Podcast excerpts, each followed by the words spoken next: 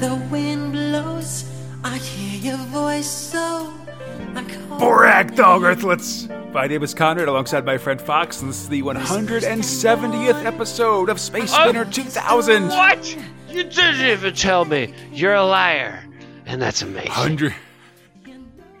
100, uh, s- s- uh, 173. No, whatever. Um, anyway, yeah, 170 episode of Space Spinner 2000, podcast where two Americans try to make sense of the UK's own galaxy's greatest comic, 2000 AD. One month of progs at a time. This episode, we're covering 2000 AD for September and October 1987. Progs 539 to 542. Ah, Th- so This time, we meet the freaks.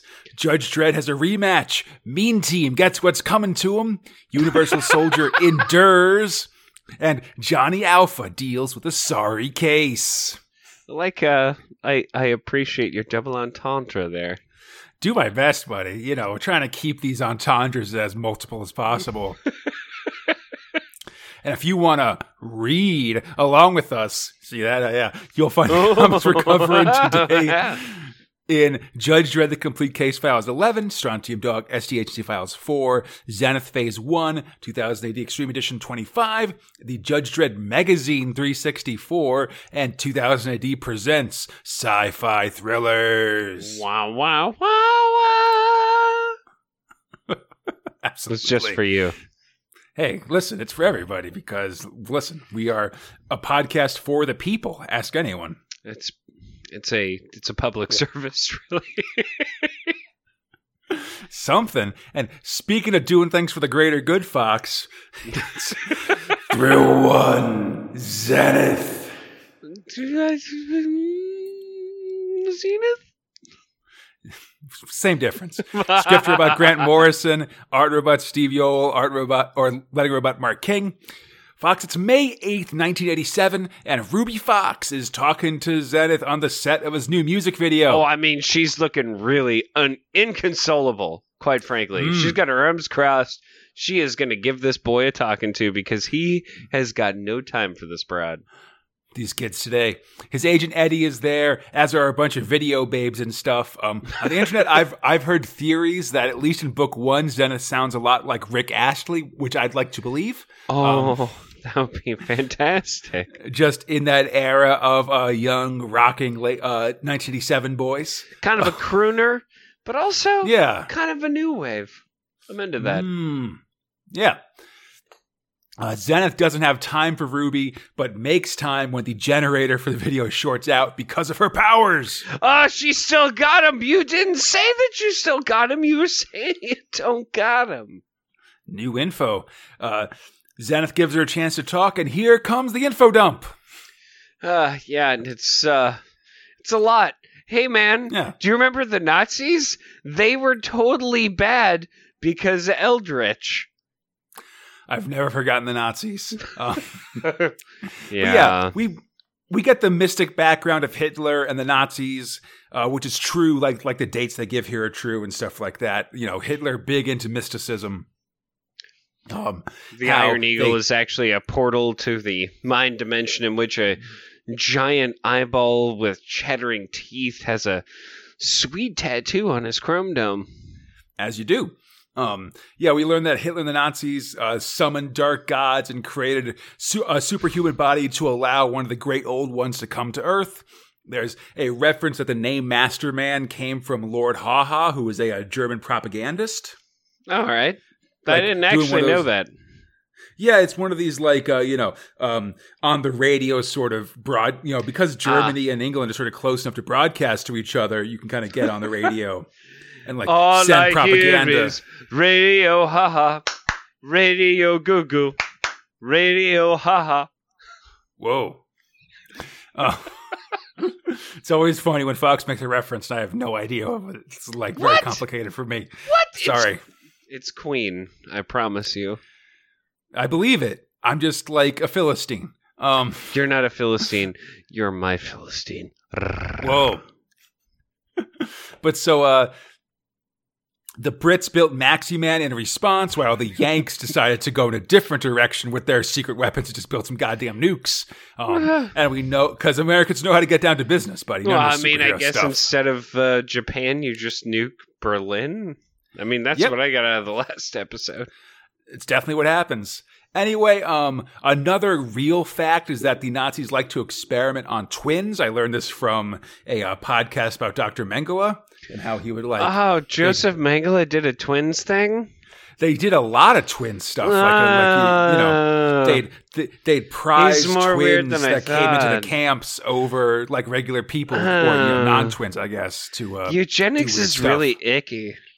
Icky. that's right. That's why we got to fight these globalists. Um, anyway, Sorry. I'm in a weird spot, Fuck- everybody. It's a lot Fuck going you on. for catching me off guard. that was fantastic. anyway, uh, so there must have been a Masterman twin that they make, and so that's why he's back. Zenith wants to know what this has to do with him because, listen, like, I'm just, I'm just some guy, you know. Dun, dun, dun, dun. He's gonna be Mega Man. Yeah, but so I guess um most of the supers from Cloud Nine are dead or missing.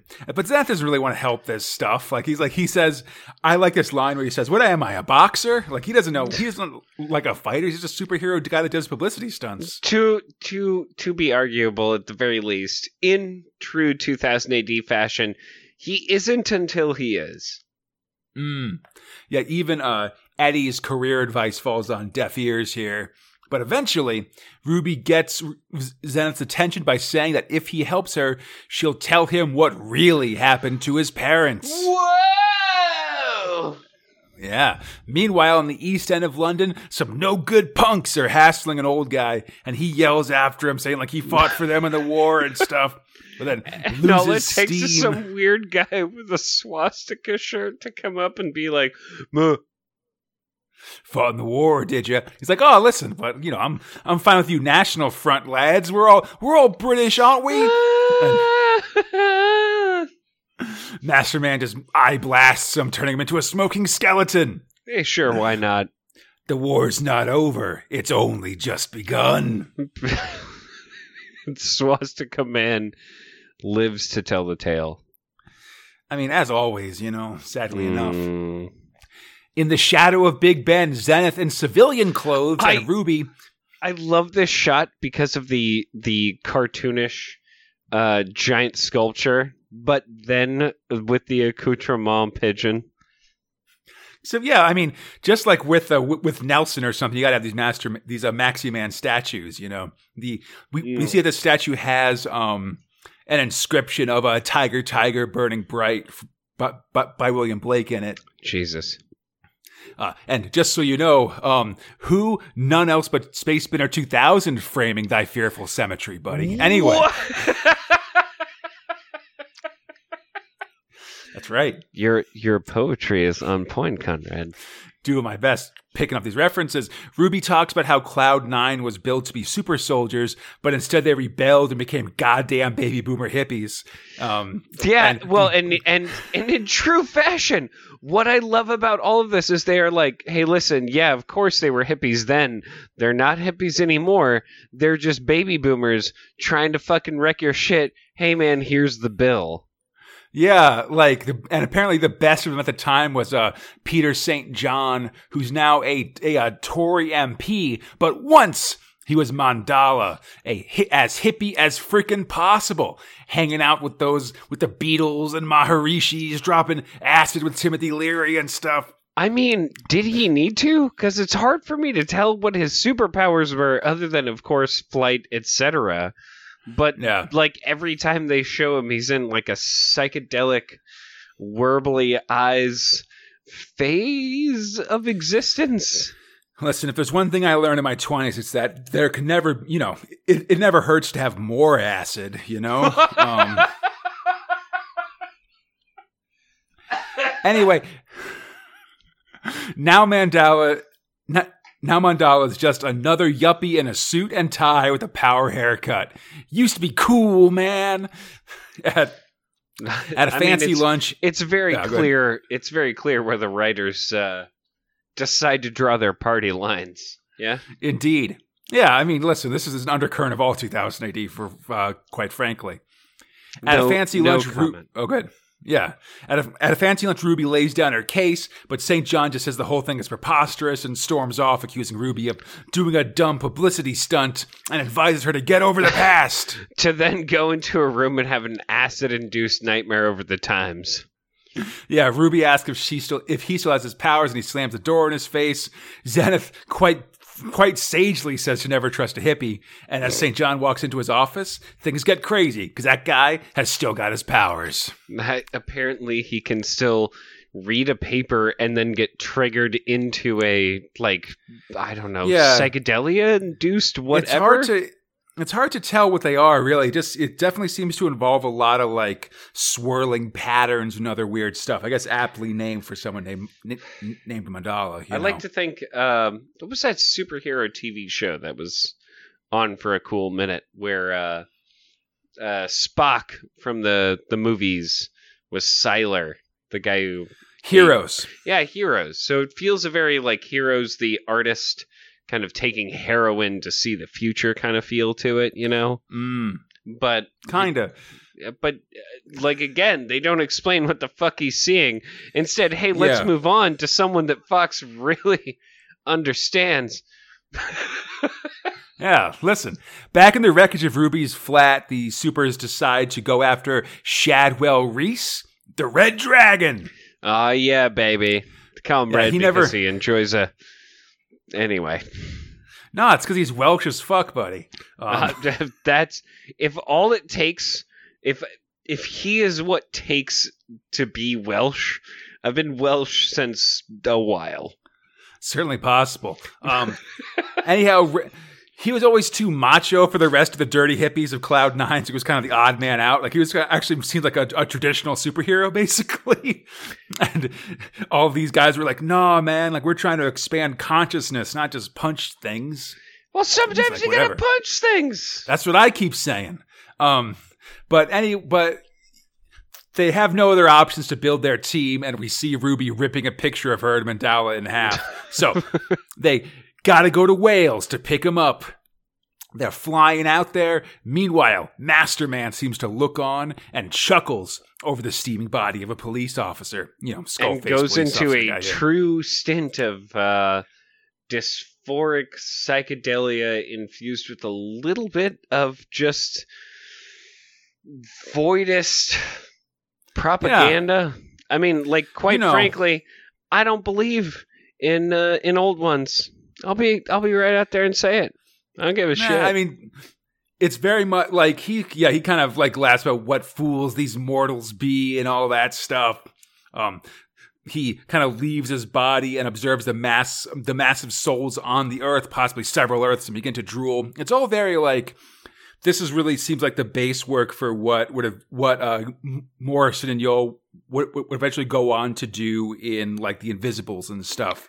All I'm saying, Yes. Conrad, Same is sort that of sort of tr- like a trippy nihilist Lovecraft inspired stuff. Is what I'm trying to is say. is look all i'm saying conrad is if you haven't had an out of body experience in which you observe the infinite earths and drool over the possible souls that are on top of them i mean quite frankly you probably haven't experimented with drugs so Hey man, the only infinite Earths I care about are the ones that uh, Barry Allen saves by running on a magic treadmill. Anyway, what the fuck yeah, buddy, So whatever. Um, this is anyhow, amazing. they're. The, the, the, the superheroes are ha, have been flying out there for a while, and honestly, it seems like it sucks pretty bad. Like it's just like walking to Wales, basically. Like no one talks about the tedium of just flying in one direction for a long period of time. I, you know? I imagine it uh, so and I'll try to I'll try to stop interrupting us in a bit. But I so instead of do- do falling dreams or or or or monsoon dreams or anything like that, I actually have these weird dreams where I start running in order to Mhm. jump, right? And the whole purpose is to fly, right? And like I'm not running fast enough and I'm not jumping high enough, so I have to keep doing it until I eventually fly for a little while. But it's not really perfect, and then you kind of have to keep doing it, and then eventually you kind of get it. Like that's kind of how I think superhero flying is probably in actuality. You're kind of running for a second, then you jump, you kind of get some hover, and you're like, all right, I got to keep going. Like once you get in the air, how fast are you really? Are you faster than you running? Are you as I mean- fast as walking? From what they're talking about, it seems like they're maybe a little a slower train. that than than a train. I think Yeah. because we'll see. We'll see later in this story. Uh, uh, Ruby takes a train and gets there and, and gets to, to a place faster than flying guys. But anyway, Because no one taught them. Just fly a little higher. Because then it's less space. wait, is that? Tr- I don't know if that's true. No, it is true. You go into height and then you trajectory downwards. I, I mean, I'll, I'll take your word for it. I don't want to spread this round earth propaganda too much on our show, I, folks. I'm so Um, sorry. What I meant was it takes a really long time to get anywhere, and any flights going from Chile to to Australia actually don't exist. I'm yeah, sorry, no, they just land periodically. They just fly around in circles, so you don't, you I'm can't so tell how long it actually takes. So, Flat Earth, buddy. Anyway, anyway, I'm so sorry. they they pass some road signs burned by Welsh nationalists and arrive at the Y Ddraig Goch or Welsh Dragon pub. Probably pronounced that wrong. Sorry, Welshers. Um, they ask for Rhys, only to find him blitzed out of his mind, a fat middle-aged guy, Yeah, Facepalm! City. this is my favorite man in this entire comic. Everyone's like, he's the guy. Oh, but he's Chest the guy. hair coming out of his undershirt. Well, I mean, times. I don't I don't have that. I'm I'm pretty bare. However, I do respect a man who's like, yeah, I had power once. Now I don't. I'm gonna get real drunk. long term. Yeah, Zenith is complaining pretty hard about Siadwel, and uh, Ruby Yeah. asks him about his powers. He does the uh, and uh, Sh- Siadwel, of course, responds with the standard Welsh thing, which is to quote Dylan Thomas and then fall over. Just scoring a lot of points on the Welsh here this episode. Sorry, everybody. Um, I'm I'm I'm gonna do it. I like this man. yeah, Zenith has had enough of all this and grabs the former hero, flying high into the clouds, and drops him. You know, I feel like any man wearing a cardigan with a pop out like button down collar needs to sober up somehow. And good Mm. friends take care of their friends by knowing their limitations. Definitely. Before uh, Siadwel can hit the ground, though, he catches himself and flies back into the bar, pours himself another drink. He's super pissed and yells, Snap. I told you once, I told you twice, I lost my powers. Oh, it's because he slaps the fucking glass out of his hand and he's like, fuck you, dude. Yeah, and then he, he uses his pyrokinetic abilities to blow the whole place up. And Zenith just smirks. Right, let's get started. It's pretty good. It's Yeah. pretty Next- good. Next time, let's work together. Training montage time.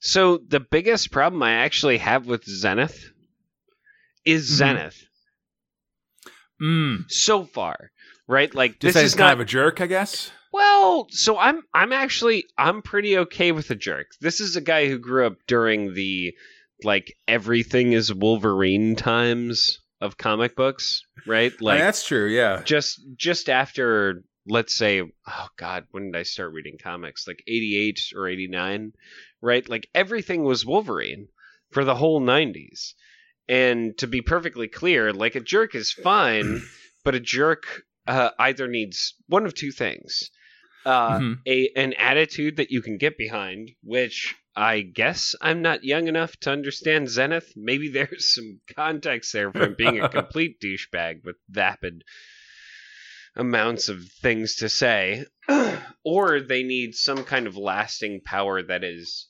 uh, you know, a through line.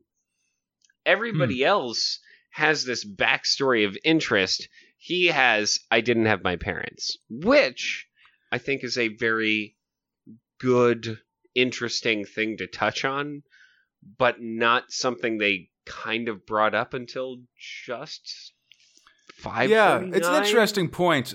Yeah, I mean, I'd say this like we're we're there'll be multiple parts of Zenith, and as it goes on, it'll sort of expand this backstory and talk a little bit more about this. I think with this version especially, I'd say like we're more focused on these older on these older heroes and like and like Master Man himself is sort of sort of looking Which- back and stuff like which that. I'm you know, which I'm honestly okay with, uh, because I actually like this story. I like the idea of the washed up hero, right? Yeah. Somebody who isn't uh, all there because it's done, which feels very in the wake of Watchmen, but you know, yeah. I mean, it's it's very it's this, it's it's a similar concept that that would lead to like the Incredibles and stuff like that. Also, Sure. you know, yeah, that I agree with. Like that's that's a compelling story. They were this, now they are that, right? Yeah. I think there's going to be more stuff with Zenith. I'd say watch this space a little bit. You know, this one, like we're maybe like halfway through through it. I want to say Okay. part way at least. Like I'm, there's some interesting stuff to come, and I I like these characters a lot. I think it's a lot, a lot of fun. And I'd say I like that you know a lot. Zenith, Z- Z- Zenith's still baking a little bit, so you know, like I'd say, give him a chance to sort of grow on you a little bit. But also, I mean, he is sort of designed to be a callow youth. So, like, if you find him to be kind of a jerk, then that's fine. And I would say also, like, as an 18 year old in like uh, 1987, he's like the exact age of the people of a lot of people that that would be that would have started in Prog One and are now reading this this comic. You know, it's sort of interesting way with that with that that way as well. well. I, I, you know, and it's a hard thing for me to keep grounding myself in. However, Mm. what I like the most about Zenith is the kind of the characters around him, if that makes sense. Yeah. Which I still believe is the biggest strength of 2000 AD. Right? Like, very rarely do you get a Johnny Alpha. A lot of what makes Judge Dredd is the story around him, or a lot what makes uh, uh, compelling characters are the people or story around them. Yeah, Right. I'd say Zenith is very much, very much suffers from some How I Met Your Mother syndrome, where I really like the supporting characters instead of the main character. You know, I, I want to hang out with the, with the with the with, with with the secondary guys instead of the main guy. I like way more. you know I I like Doogie Howser as he Yeah. is a as as a womanizer. You know that's kind of Yeah, an and- interesting thing. yeah, and speaking of main characters, I'm not that interested in Fox. Thrill to Universal Soldier. Oof. It's like uh, watching. I love that they, I, and I know you'll get into all of this, and we'll get into it at the end. Love how it's just one page of boardroom meetings, then a lot of pages of what? Yep. There's a lot going on here. Uh, script about Alan McKenzie, letting or art about Will Simpson, letting about Tom Frame. So the Universal Soldier is a uh, you know he's a space fighter dude looking for a scientist on a hell world planet, and it's a bunch of boardroom types ha- of different mind- minds about it. Especially Mr. Iger, who has a mustache, a pinstripe suit, and a flair for boardroom dramatics. The soldier walks through the wilderness when he's braced by a pair of guys named John. All three of them have staffs, and a fight breaks out. The uh, the Unisol, who I'm calling that from the Jean Claude Van Damme movie, I don't care, but uh, he his uh, storage chip triggers, and he sees himself Uh. now as William of Derry Inch, a Uh. vagabond quarterstaff fighter of the 12th century. I don't know who does- this is. Nah, I don't know if it's a real person. He does some medieval hopping and staff fighting, but then gets cracked upside the head and knocked out. Oh no! Hmm. Now our Yeah. guy is knocked out. So reason for us to nothing. The CEO doesn't is, doesn't seem that pissed though. He gets a boardroom alarm. The Universal Soldier's been either killed or captured, but they'll still have Doctor Hellstrom, who they're who they're trying to find in twelve hours or less. Doctor Hillsmouth Pilled Man. Mm. The Universal Soldier is unconscious and probably captured, but the CEO's sure they can scan the area where the uni- where the uh, Universal Soldier is being taken, and they'll find the Doctor. At this point, the, this mission is just sort of a weapons test, and Iger is getting very sanctimonious about it. You know, there's one thing I love. It's a who will replace the CEO of Disney thing. I think it will be Bob Iger. Ooh, the so the uh, soldiers being questioned by some kind of warlord guy when he won't talk. The uh, the warlord pulls out a hand operated generator, attaches the leads to the soldier's nipples, and commences the electricity. And hey, you know what? You know who else connected things to nipples is I guess maybe random generic aboriginals. Hand well, wave. this tri- yeah, it, it triggers the soldier's uh, storage chip, and now he's in the mind of a young Native American undergoing a traditional sun dance, which involves uh, is that being is that what a Sundance is? Is Yes. that what Sundance? Really? Yeah, it involves uh, hooks being cut into your chest and attached um, to ropes that are attached to then a uh, to a, uh pole, and you got to kind of lean back against it to prove your endurance. It's a real thing. Conrad, Um, I never want to know this again. Thank you. I think it's been outlawed by a lot of, uh, of of Native American tribes and stuff like that. But there is like Doesn't doesn't matter. there there are Has nothing traditions. to, has nothing to do with their traditions or whether or not I think they're viable or not. I just don't ever want you to tell me again exclusively about connecting things to my nipples so that I can pull back against them and feel an excruciating amount of pain against a pole. Yeah, I mean, there, there's there is there is definitely a tradition of like self mutilation and stuff like that within uh, certain tribal cultures. Although I don't want to get too far into it because I'm not definitely not an expert. Uh, look it up on your on your own. Someone's someone's throwing down their gauntlet right now. Just saying. Mm. Um, so the Universal Soldier comes through the ordeal, and so the Warlord orders him sent to Scratch Man, whatever that is. Which Ward worries about it, and Iger learns the CEO didn't get permission from his fam from the uh, soldier's family to send him on this mission. I mean, oh sure. snap! Does that matter? I don't care, Fox. I do not care. I love you so much. Hey, So we skipped we- a we skip a whole prog. That's great. Yeah, Universal Soldier takes Prog 541 off, and we're back with Iger still yelling at the CEO, this time quoting Soldier Rest by Sir Walter Scott.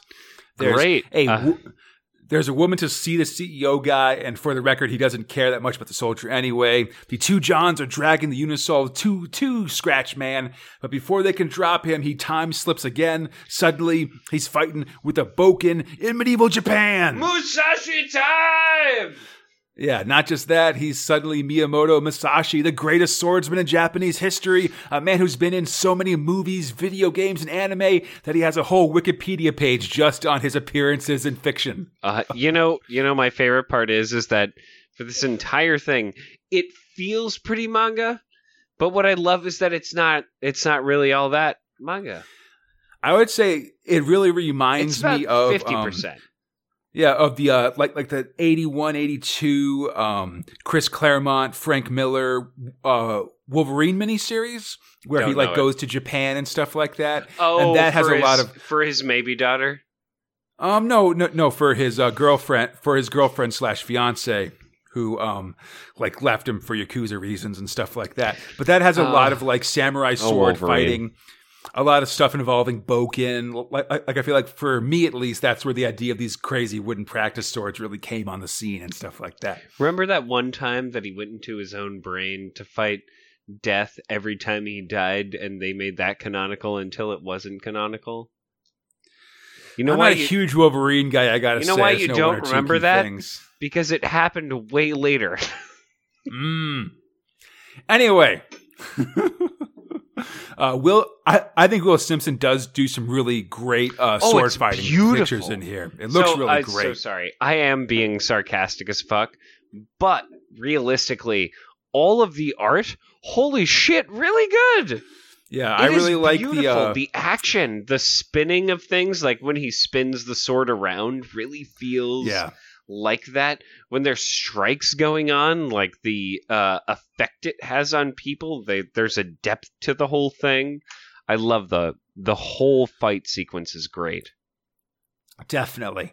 Um, so, uh, Musashi slash Universal Soldier takes out all the guards in the stronghold, entering into the boss's base, taking on a bunch of guys with swords with only a wooden one. He takes them out and asks to be taken to the man of science, or he'll kill the rest of yous. as everybody just crosses their arms in disbelief by while one guy brandishes a sword. Not a good look. Yeah. I mean, I feel like this is a pr- honestly a pretty standard like like kung fu slash sword movie kind of thing. You know, you Oh no, beat I up just a bunch mean of dudes, then it's time to talk, then you fight again. you I know? just mean don't be the one guy to take out your sword when everybody else is crossing their arms. You know, Mm, it's gonna yeah, mark you as the guy that's definitely gonna get killed. That's true. Next time, blood in the snow. Eh, it's okay. It's fine. Uh, I wish just- it. I wish it didn't have the uh, the the, the, The boardroom boardroom meetings. Stuff. I feel like the boardroom meetings really bring this whole all down, man. If it was just him going through and flashing around and stuff like that, I think that would be a much better story. it's Honestly, it's hard for me to say. So let's let's pretend Universal Soldier was its own comic, right? With hmm let's say 20 pages, right? Um, you could get away with a, a a bookended way of doing this, the way that they're doing it now. The problem is, is that every time we start this, first they take a panel or two to recap the things they last said, but then Yeah. everything else that they say is pretty vapid and and kind of just either a it sets up the story which is rare or b has nothing to do with it or That's- yeah. c we don't know what the fuck is going on they're just saying words and then some cool shit happens but we know that it's because of a, a and i hate to say this a a microchip based on stories of the past activates Yeah. in his mind which hey you know great probably not a matrix esque solution to that thing. Like, hey, I remember that like William of Orange was kind of a tactical guy I- who said some I mean, stuff. I, I like the idea of the storage chip. I don't know. Like, I think like the idea of like sort of taking to the past and and having it be a chance to like draw like a new and interesting setting every time and stuff like that could be really cool. I think like and like I don't know, as like someone who who like likes to imagine edutainment, I think that could be a fun way of like just talking about like the past or something like that. You know, Sure. who, who who loves history? I think it's it would be a cool idea to talk about history. but we've but- seen that in a future shock with the Home of the Future.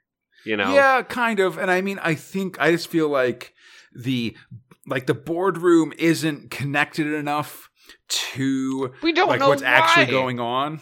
Yeah, and like and there doesn't and like it's not there's not a lot of payoff with it either. So like in general, it's just sort of a it just feels like filler, and that's just a real bummer because it means that like you know we got a four page comic and a quarter of it's filler, and that's no fun. Well, and that's and that's kind of my big problem is that I get what they're trying to do, but every time, and this is even even reading through 539 to 542 and only reading Universal Soldier, I have no idea who this man is. I just know that he has Yeah. a storage chip and that sometimes he goes into a fugue state where he becomes a historical and like that's great, but there's no character. Do you attach Yeah, yourself to the character of the boardroom? The man who is nothing? Or I mean, the I history had- that yeah. won't be there in a moment? I mean, I, I do wish they'd sort of told, like, they'd cut out the boardroom and told things, like, from the soldier's perspective or something Right. like that. And Give us a chance to kind of get to know him and, like, what it feels like when you, when it, when he sort of flashes in and out of these Right. characters and stuff. And but let's, then- let, yeah, then you find out eventually why blank, you know? yeah. Totally. I feel like, yeah, we've done some good post mortem on this story. We should definitely save it Ugh. more for when it finishes up next week, you know? D- Anyway. Are you saying hate? Yeah. Speaking of things that, that are, that have a, a, a, a- a page of filler, Fox. Thrill 3 Tales from Mega City 1. uh yeah, boy. yeah, um Get your script sides robot- out. Script about John Wagner and Alan Grant, art robot Andrew Wildman, letter about Tom Frame. One pager here, first art by Andrew Wildman. On New Year's Eve, a pair dressed as Father Time and Baby New Year are walking down the street when Dredd stops them because of Father Time's scythe, and during questioning, Father Time accidentally cuts off Baby New Year's head with it. Oh no! Happy New Year in the cubes. Is is Baby New Year a thing? Yeah. Like you know, you know, at a New Year's Eve party, because like a lot of times, like they'll be like, you know, the old man Father Time is the previous year. Yeah, I know New Father Year's Time. Is, is is like a baby with like a sash of like the new year around it and stuff like that. I've seen I- this I construction never- in, in like editorial cartoons and stuff like that. I've never seen that before. Like you, I didn't know why that man was a baby. I feel like you know this is one of these times where I feel like something's really clear and you've never heard of it. And it makes me worry that I've, I've gone insane, Fox. So I don't want to talk I, about it. Too I don't. much. I don't think it, you're insane. I, I just don't want to think that I'm inept. I mean, I'm gonna look up. Hold on, baby. please, please, uh, do do do do, baby, Yeah, time look If you up. look up New Year, you see it. Yeah. For, for Wikipedia, Baby New Year is a personification of the start of the new year, commonly seen in editorial cartoons. Jesus. He symbolizes the birth of the new year and the passing of the prior uh, of, of the prior year. In other words, a rebirth. maybe I was just growing up in a podunk town. Damn. Totally. And uh, speaking of getting back to the people you of uh, the people you care about, Fox. Yeah, baby. Through four, Judge Dredd. Ah, finally, some solace. Let's have some. Let's have some meaty, fist fighty kind of action that I can only feel slightly bad about, but only for a moment. Mm. Script about John Wagner and Alan Grant, art about Steve Dillon, Barry Kitson, and Liam Sharp, lettering about Tom Frame. I really love how how this resolves. Yeah. Deep in the Alabama morass, the Brit-Cit ambassador has been kidnapped by the all lady neo primitive cannibal tribe, the Alabama Blimps. Mm, and they are Dre- solid ladies. That's right. Dredd, leading a band of judges, is confronting the Blimp's leader, Big Mammy, as she holds a knife to the ambassador's throat. Dredd has a plan, though, and challenges Big Mammy to a fight. It's on!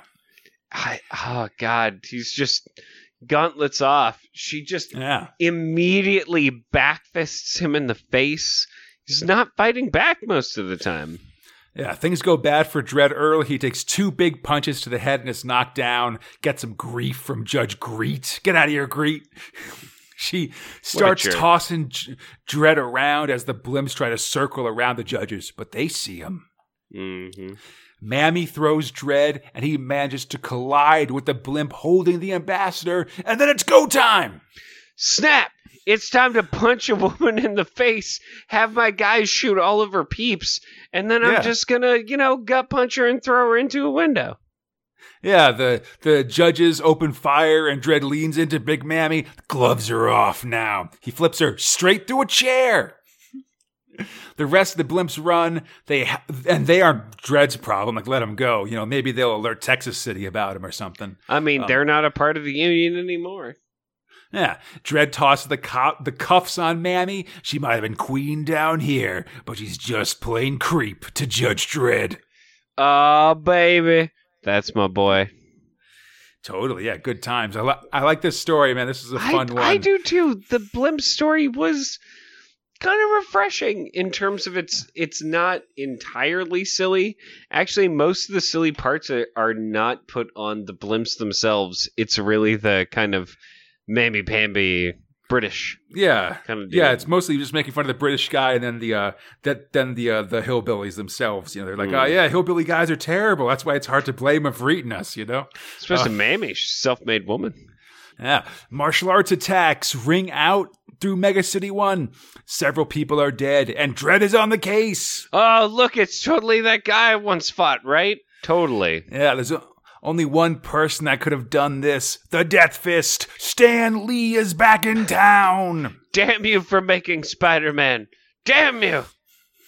Dredd remembers his previous fight back in Prog uh, 484, episode 153. That time, Dredd lost, but he's ready now. Oh, right. That's that's Stanley. Different Stanley. Yeah. That's right, true believers. Um, Dredd Wow. knows from the victims he's found that uh, Lee is going after the family Fung, and if he can find the rest of them, he can find Death Fist. He rolls out as Lee leaps to the roofs of the city, finally arriving at Family Fung, where he proceeds to martial arts murder everybody there. Hey, you know, honestly, good on you. Yeah, no worries. The judges arrive just after Lee's attack, but one of the judges uh, spots the escaping Death Fist. Dredd sees him and opens fire, missing but causing Lee to miss his jump. And Lee falls on top of a reporter doing a human interest story about the nearby Chang's Shiny Hottie House. Yowza. Ugh, Acceptable in the 80s. Um, no. Dredd tackles Lee, and Judge Crumb prepares to take him in. But Dredd stops him. He wants Lee uncuffed, and the reporters to keep the cameras rolling. Dredd and Stan Lee have a score to settle. It's time for a fisticuffs full dread fight. Fisticuffs Yeah. fudge. Hottie House Blitz. Outside the Hottie House, Dredd and Lee square up and the fight begins. We get some great uh, full body, long distance uh, illustrations of punches and kicks by, by Barry Kitson here. Great art. And Dredd, we see Dredd use a, a street sign to block some throwing stars. Then, with a jump kick, Lee drives Dredd through the window of the Hottie House. And the reporter's giving play by play of the action, and it's all broadcast to the gawping citizens of Mega City 1. Holy snap! It's better than watching a film. Film. Something. Dredd lands a, fle- a few body blows, but Lee grabs a piece of wall bamboo and rains down attacks on Dredd's helmet. I mean, disorient the man, right? Except, Yeah, you know, you can't really disorient Dredd, as we of course see. not. He's always ready, buddy. Um, with a crash, Lee jumps into the restaurant, swinging from a chandelier, but accidentally falls onto a flambe hottie station. Oh no! Hey, I mean, I guess if you have a man with a blowtorch. He's wearing like a red suit or a, a lead suit, like just yeah, blow torching hot dogs. Um, as you go in, Dredd Love rushes in to find Lee in flames, then tackles him into a tank of brine-soaked hotties. Which, I mean, is that bad? Seems just to extinguish the man.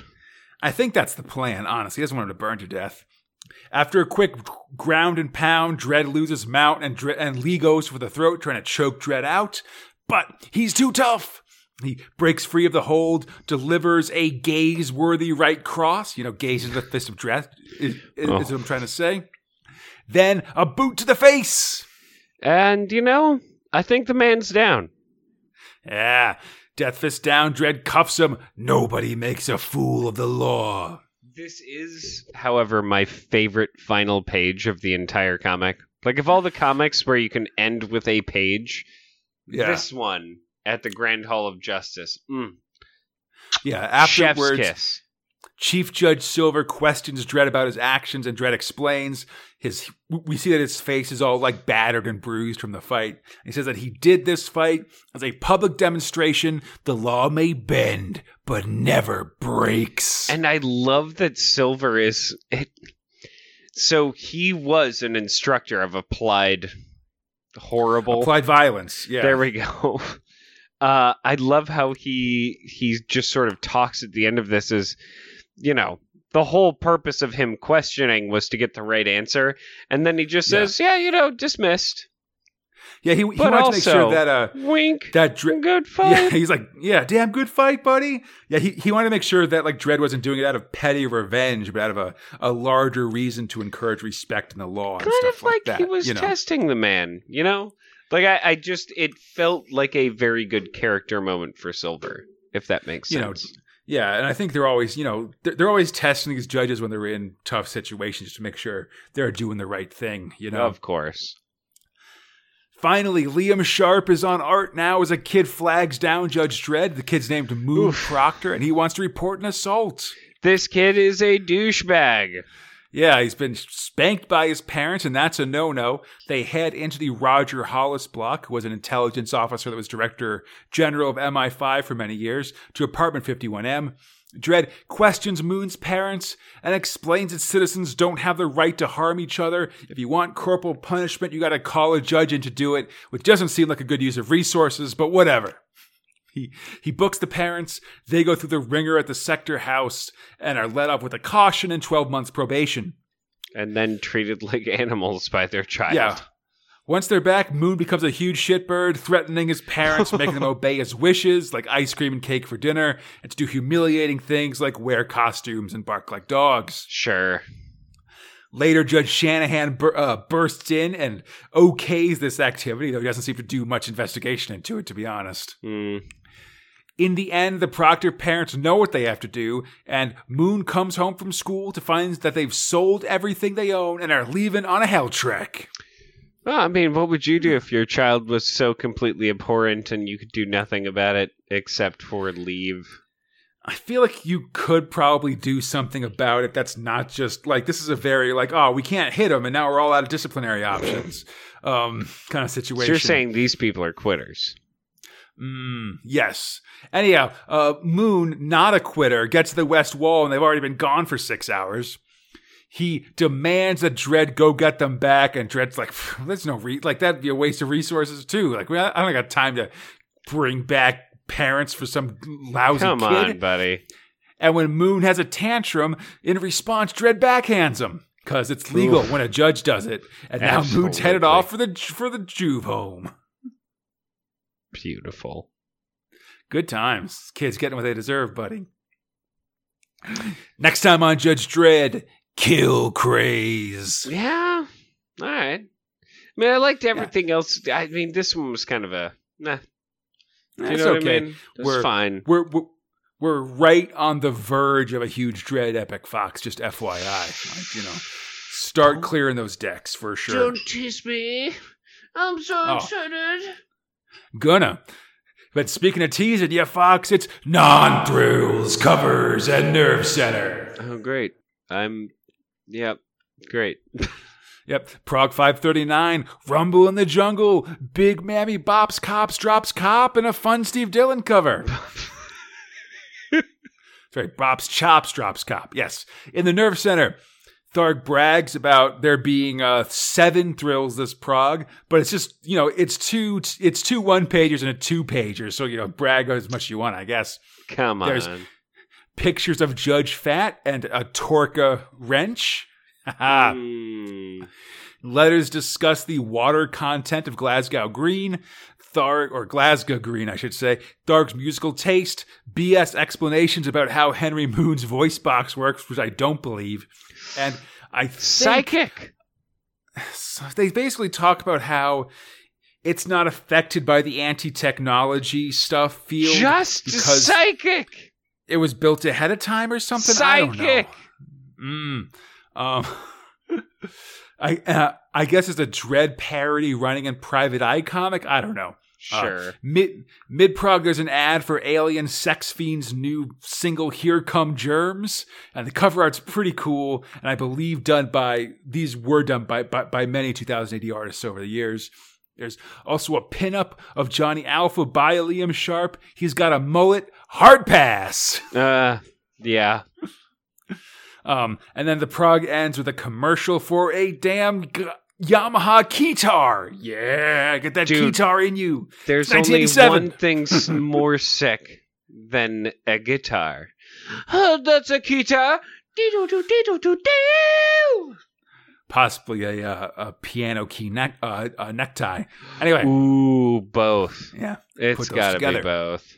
yeah. Prog 540 from Flower Power to Corridors of Power. It's Mandala from Zenith going full Super 60s. Hmm In the Nerve Center, Tharg announces the return of Stan Lee and Strontium Dog, and there are pictures of Judge Jester and Rogue Snail.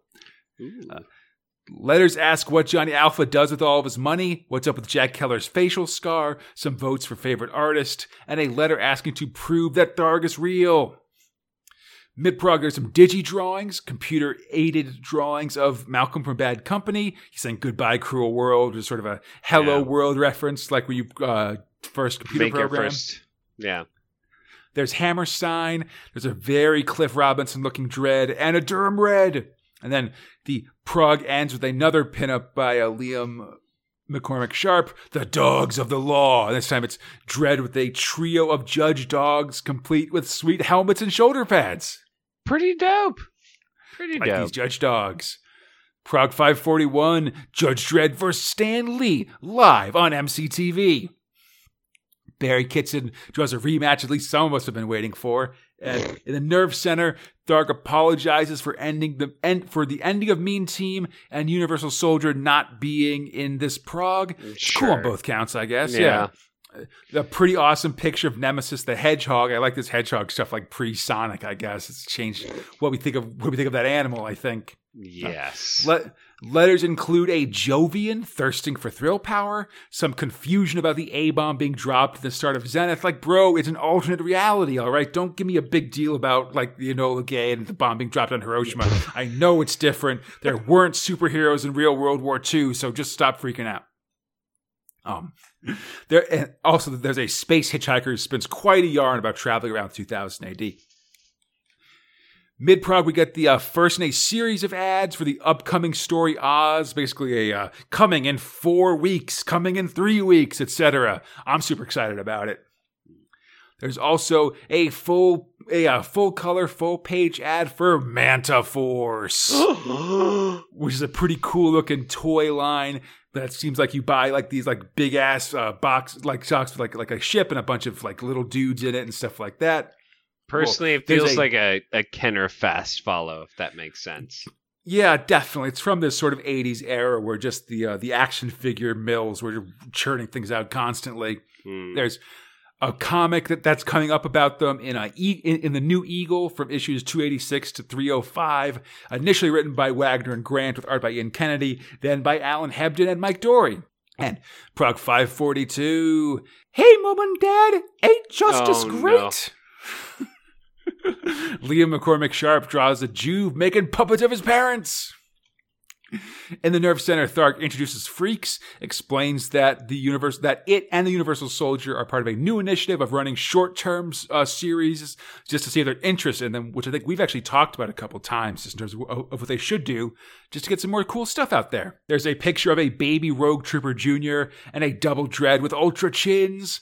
Letters have questions about Silver Scar, concerns about posters making you cut up your progs, and some cool comic art groups forming in England and Scotland.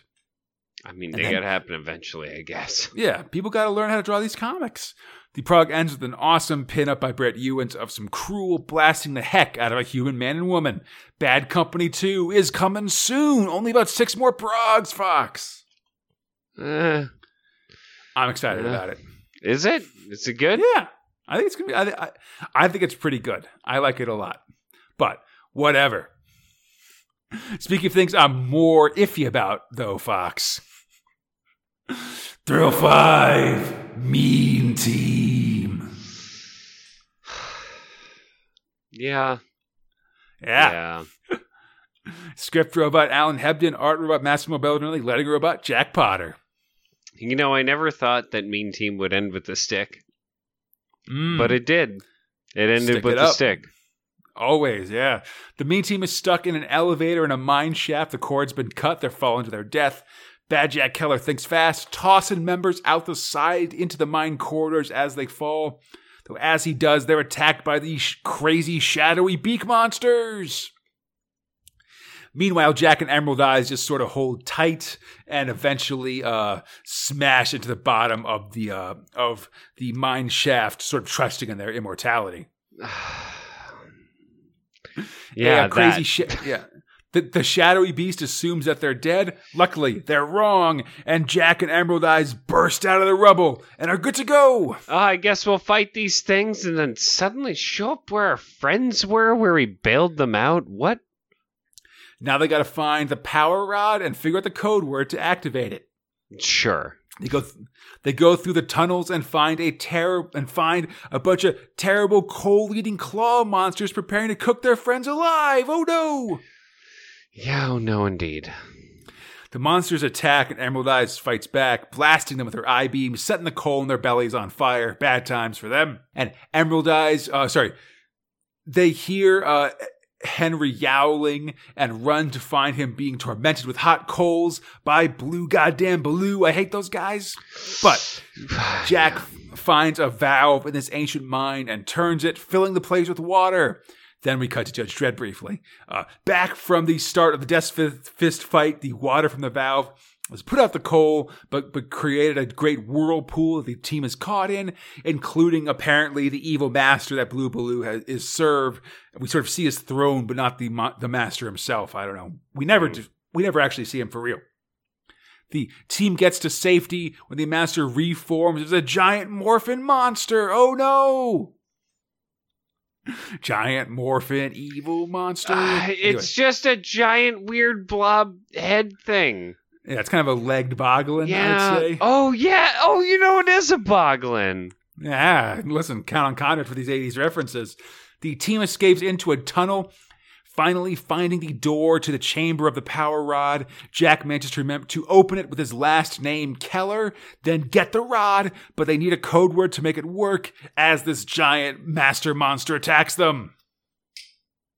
Uh, Henry tells Jack to think instead of fight, to remember the code word that will activate the power rod. He racks his brain and suddenly recalls his earliest days working for Richmond Vaughn in Deathball, though totally forgetting the other team members on the team, including that cool robot dude.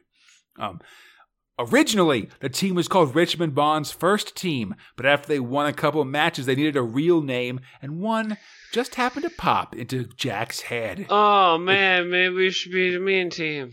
He comes in again. He draws the power rod because the word is mean team. Oh, look, that gave power to the stick. It's stick Seems power. like a weird thing. Yeah, he slams the power rod into Blue Baloo, disintegrating them to a pile of gross worms, and then blows up the Overlord of Evil as well. Soon the her- whole wor- Earth is purged of evil, and with it, the bar against technology on the Earth. Exiting the mine, Jack and Emmy uh, see they're no longer immortal, and the boys can use their guns, so technology is working su- uh, well as well. And soon, the interstellar cops have arrived to take them in.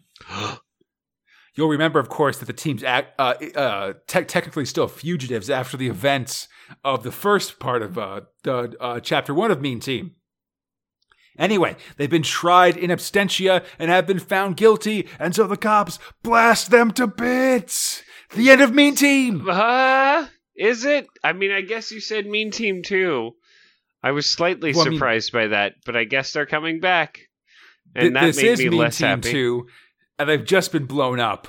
But I will tell you that Mean Team will return in August of 1989, Mm, or at least parts of it will. nah. Um, Ah. this is yeah, this is Alan Hebden's uh, last series in 2000 AD. Second to last thing he wrote for the Prog, which will come later in the year. Uh, Massimo Belardinelli will continue, of course, on Future Shock duty, and will have another series in fall of 1988. Yeah, man, I remember us being really into Mean Team when it ended. It was just sort of these guys playing future sports, fighting their way out and stuff like that. And man, this was just went on went in this fantasy direction and it just like became no fun, especially when when, when Bad Jack became immortal for sure. I think I think that was the big turning for me. For me, it was more of that everybody died and we started, and then Blackjack got immortal, and then all of the. Just the everything happened. Why did we have a magic stick? What is the point of that? What told us that we were leading to a magic stick? I feel like we've seen the like like, like, backgrounds of that magic stick a couple times, sort of as Have we? um, Emerald Eyes was like sort of telling us like the background and stuff like that. I think there is definitely some precedent for it. I completely remember it. It is also, but like it is kind of weird that it is just kind of a plain old stick, you know. I mean, that's not super inspiring, I guess. Yeah. Sort of my point. I mean, I. I'm no, not trying to great, be a dick. man. This mean team, like whatever. We like the first one, but this second one has not been great. I think we can all agree with that. Yes. But speaking of things that are usually great, Fox. Ooh. Thrill Six, Strontium Dog. Uh, script, Ah, finally. script robot. Yeah, Alan Grant and John Wagner's Alan Grant. Art robot Colin MacNeil. Lettering robot Mark King. So it's uh, Colin MacNeil's first time drawing Strontium Dog, and I do feel Such like a this, ridiculous strontium dog, though. Yeah, and I feel like this st- his style here is pretty similar to Ezquerra's, or at least he's not trying to rock the boat with it. Like you can definitely feel a through line from this work to Ezquerra's work on it. You know, that won't always be the case. Anyway, Yeah, exactly. I mean, it. I mean, you can kind of feel it from it being less bubbly and a lot more. I don't know. Like the faces are just so. Everything's so Yeah. different. I'd like. I feel like the faces are tiny, but it's yeah, not. the faces are a little different for sure. it's not bad necessarily. Let's Nah. say. Yeah. We're on Monroe's world in the Carolina system. Johnny Alpha delivers his latest bounty to, to the local cop shop to find it in complete disrepair. Water pouring everywhere. Even the phones aren't working, and the bucket handles are broken as they try to bail out. Ankle deep in water, Johnny gets his bounty and a new job offer. Transport a prisoner named Bobs over to the spaceport for a thousand credits. John meets this guy, sorry Bobs, and he seems to be a pleasant enough fellow, so Johnny doesn't even cuff him. nah, man, just come with me. Yeah, they get in Johnny's rent a car as the cops look on nervously, and as he as Bobs leaves the place, it seems their phones have started working again.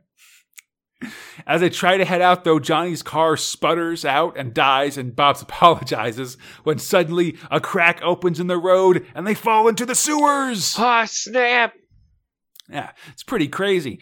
Bob keeps apologizing as they hear a rumble. It's a flash flood. Turns Bob's out he's a little bit of a bad fucking penny. Yeah, Bob's apologizes again, and Johnny wants to know what the hell is going on here. Both men are washed away in the flood, finally coming to rest deep in the sewer system. Bob's is tangled up in a ladder and explains the situation as Johnny frees him. Basically, he's a jinx. Bad luck follows him around constantly, like the brick that just fell from the ceiling onto Johnny. Ow! Alpha's skeptical until they come up from the manhole in the middle of a pi- pile up on the street above. He, Johnny tries to hail a taxi, causing another series of car accidents. Oof. So they just decide to walk. And just to add insult, indus- in, uh, insult to injury, a dog comes out of nowhere and bites Johnny on the leg. Because you know, we weren't we weren't being explicit enough on this one. Yeah. Bob's is like, geez, sir, I'm sorry. Um, maybe you, you just let me go before something serious happens. Oh yeah, let me go. He's seen this a few times. Yeah, they're nearing the spaceport, and Johnny dodges a falling spaceport sign. People nearby fall off ladders and are sprayed by fire hydrants. Johnny also just manages to dodge a guy in a wheelchair flying out into traffic, and a and the pair leg it for a bus to the spaceport. Johnny pulling Bob's aboard like the back gate of it, but then that back gate just falls off the side of the bus. They're nearly there to the straight to the uh, bus station to the sorry to the uh, spaceport when a construction droid goes haywire and starts firing rivets at them, forcing Johnny to blow it up with a number four cartridge. They then finally reach the spaceport, Fox, and the city is alive with action. There's this great um, aerial scene here as we just see like multiple car accidents, f- trees falling through plate glass windows, people walking into posts, even like the sign of the uh, of the spaceport just kind of shorts out. It's crazy. Yeah, and hey, you know, we're not really quite at the starship yet. Yeah, don't count your chickens just yet. Next time, a sorry conclusion. Oof. Oh, poor Johnny. Yeah, I think this is just a a, a fun little uh, Strontium Dog story. I Just sort of loved it. Like a, a It's day in a life, you know? It's yeah, definitely. so cute. Like I, I like this guy because he kind of is aware. He doesn't. Okay, so so many perps with Johnny are just devious pricks. Yeah. But with this one, it's just kind of like, oh, he's just kind of aware and like, yeah, I know, but like, also you're gonna have to deal with this. I'm sorry. This yeah, is he's kind of cute. apologizing all the time and stuff. It, it, it's pretty funny for sure. And I just like like uh, Mc, MacNeil does a great job of uh, of, of just drawing all like this stuff happening in the background and stuff like that. Yeah. And that's really like I love that lot like, that just- kind of aerial, like here's all the things fucked up, kind of. Definitely yeah. It's got just a very like uh, Where's Waldo kind of feel to it. Just Mm. little things happening in the background constantly. And speaking of uh, dangerous bus trips, Fox. Oh no. Thrill Seven Freaks. Yeah, freaks happened in this Yeah, episode. Scripter about Peter Milligan, art about John Higgins, letter about Jack Potter. New thrill. It's freaks. Yeah, and I believe some of uh, John yeah, or some of John Higgins' biggest um or or like first like series work like outside of Judge Dredd. So it's cool to see him start start doing some stuff too here. So Fox, someplace, some explorers burst through a wall, finding a Hey, huge sure. base full of advanced technology. Uh, seemingly Giant portal. Yeah, importantly, all of the speech bubbles have these brackets around them, which is usually um, comics code for like we are translating this f- from a different language. Ah, The crew here is a scientist and a general, and the scientist explains they found a gateway that leads to another world, which they can explore. another world. Nat, uh, meanwhile, at a country shack, a lady gets grabbed, as does a real one in a suburban living room. A lady and two dudes are watching the 1932 movie Freaks of Gooble Gobble fame. Oh, The dudes exchange a dry look as the lady feels bad for the sideshow performers in the movie. sure.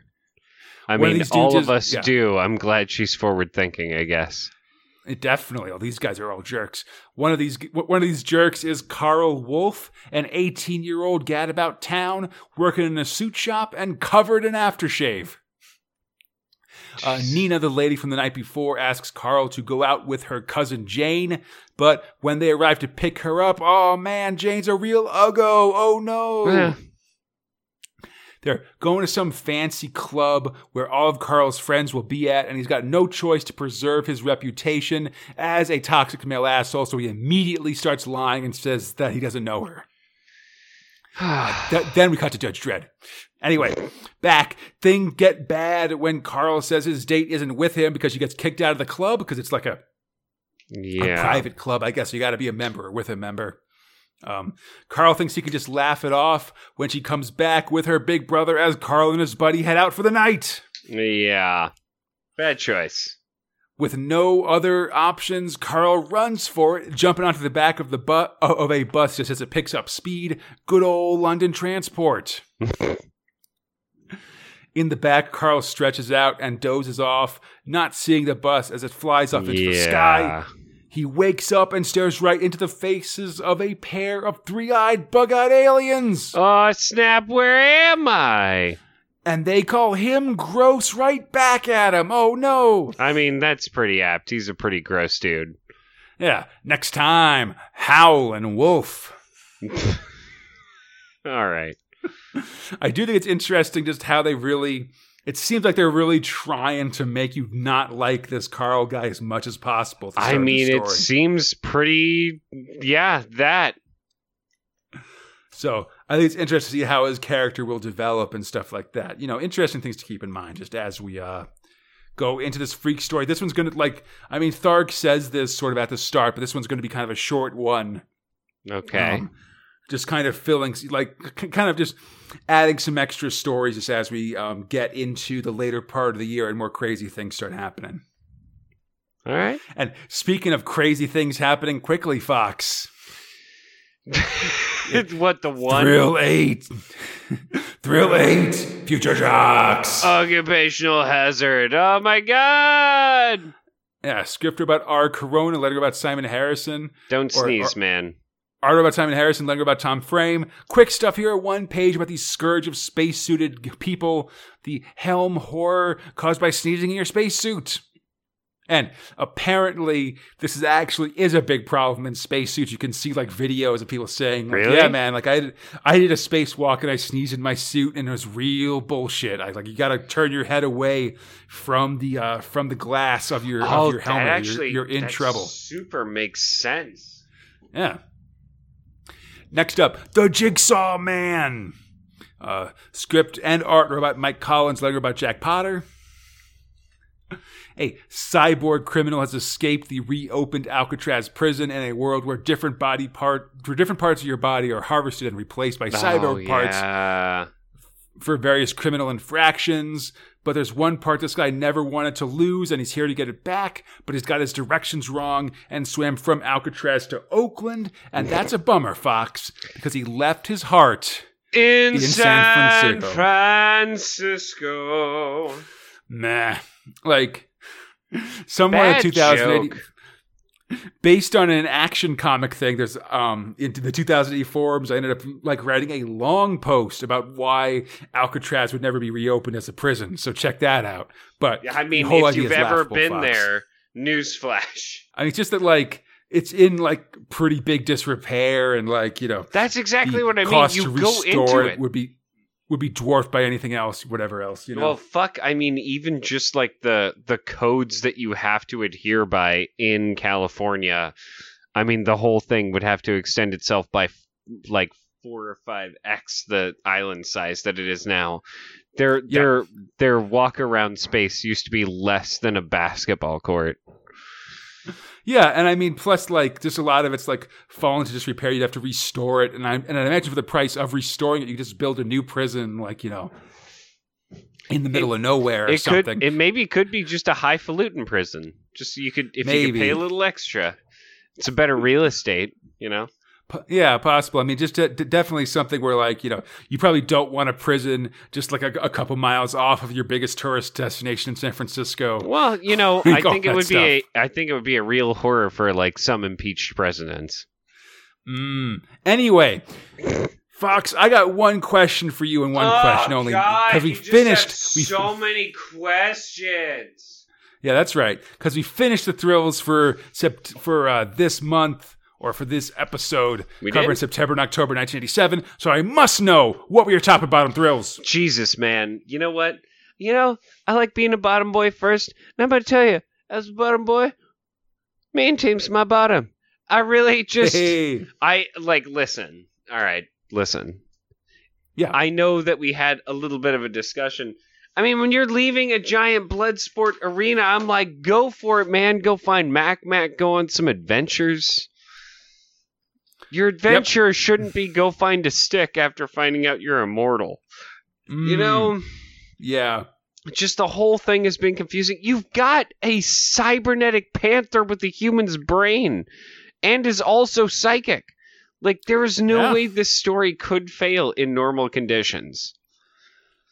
no, it had a, it, it had the chance to be Meltdown Man and Blackhawk Yes. at the same time, Yes. but yes, yes, it failed. yes. You know, it's a Yeah. bummer. And so, you know, profoundly at my bottom. Top man, this one's rough. So, uh because it's it's a cutie too. So Mm. Judge Dredd right now, emphatically adorable. I really enjoyed it. Had a good time with my mammy.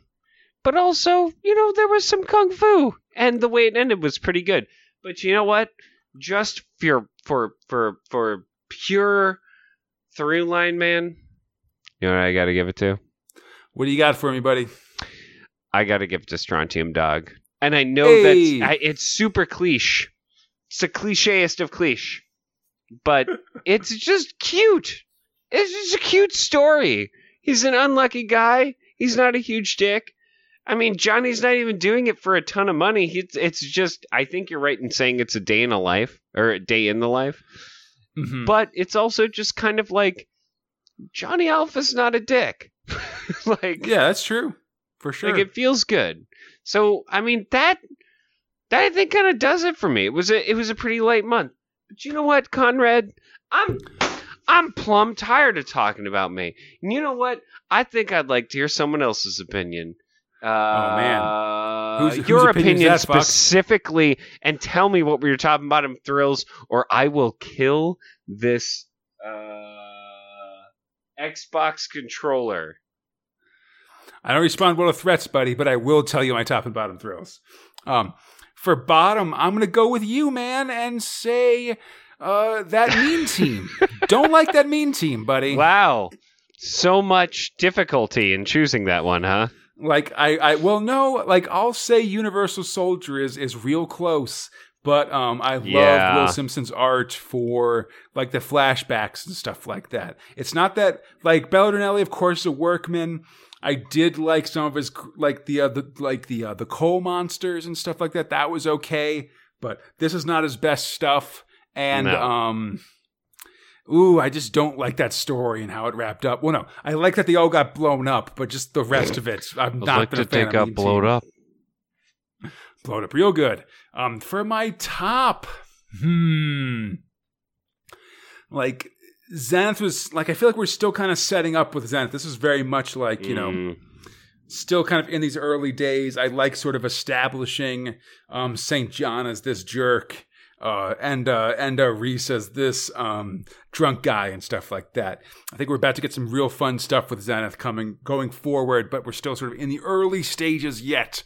So that, so that's not really a good choice. Um, and unlike you, Fox, I've got loyalty and refuse to give a top Wow. to a Strontium dog. I never will. Wow. And so for me, the top can only be Judge Dredd. Oh, it was a fun, a fun set of episodes this time. Such derision, such divisiveness.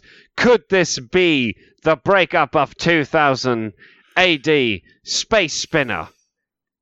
No way, buddy. I feel like we've, no. we've overcome like way, no. way more than this. Oh, I mean, I, I we've had we've had we've had rough times. But we've also had beautiful times. And you know what's beautiful, Conrad? Do you know what I think is absolutely beautiful?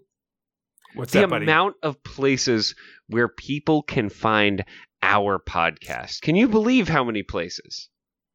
You son of a bitch. Now the podcast's over. Now, okay. Yeah, you can find Space Spinner 2000 on iTunes, Stitcher, Google Play Store, Spotify, or our podcast site, spacespinner2000.com. You can also contact us, buddy, at spacespinner2000 at gmail.com, on 2000 AD forums, or our Facebook, Instagram, or Twitter pages on Twitter. We're at Space Spinner 2K for everything else I with Space Spinner 2000. We should be there. Then check us out on Friday when I'm joined by chum of the show, Dave Healy. And we What? talk about the 1988 2000 AD annual. what? It's got some real cool stories featuring a Kev O'Neill drawn Torquemada story, Brendan McCarthy doing Judge Dredd, and finally some Ezquerra doing Strontium Dog. Then, Beautiful. Fox, you and me come back next time on Monday Ooh. as we learn more about the freaks. Zenith prepares for a showdown. Johnny Alpha and Middenface McNulty get involved in a rammy. What? And we start two big storylines. First, Chopper is out of prison and heading south as we start the new Dredd mega epic Oz. I'm down, Oceana. We're coming for you. Yeah. Then Nemesis the Warlock returns with a new look and a new enemy as we meet the two Torquemadas. Ooh, ooh, I like that. I like that a I'm re- lot. Yeah, I'm really excited, man. We are entering Overdrive in 1987. and until then, I'm Conrad, he's Fox, and we are Space Spinner 2000. Splendid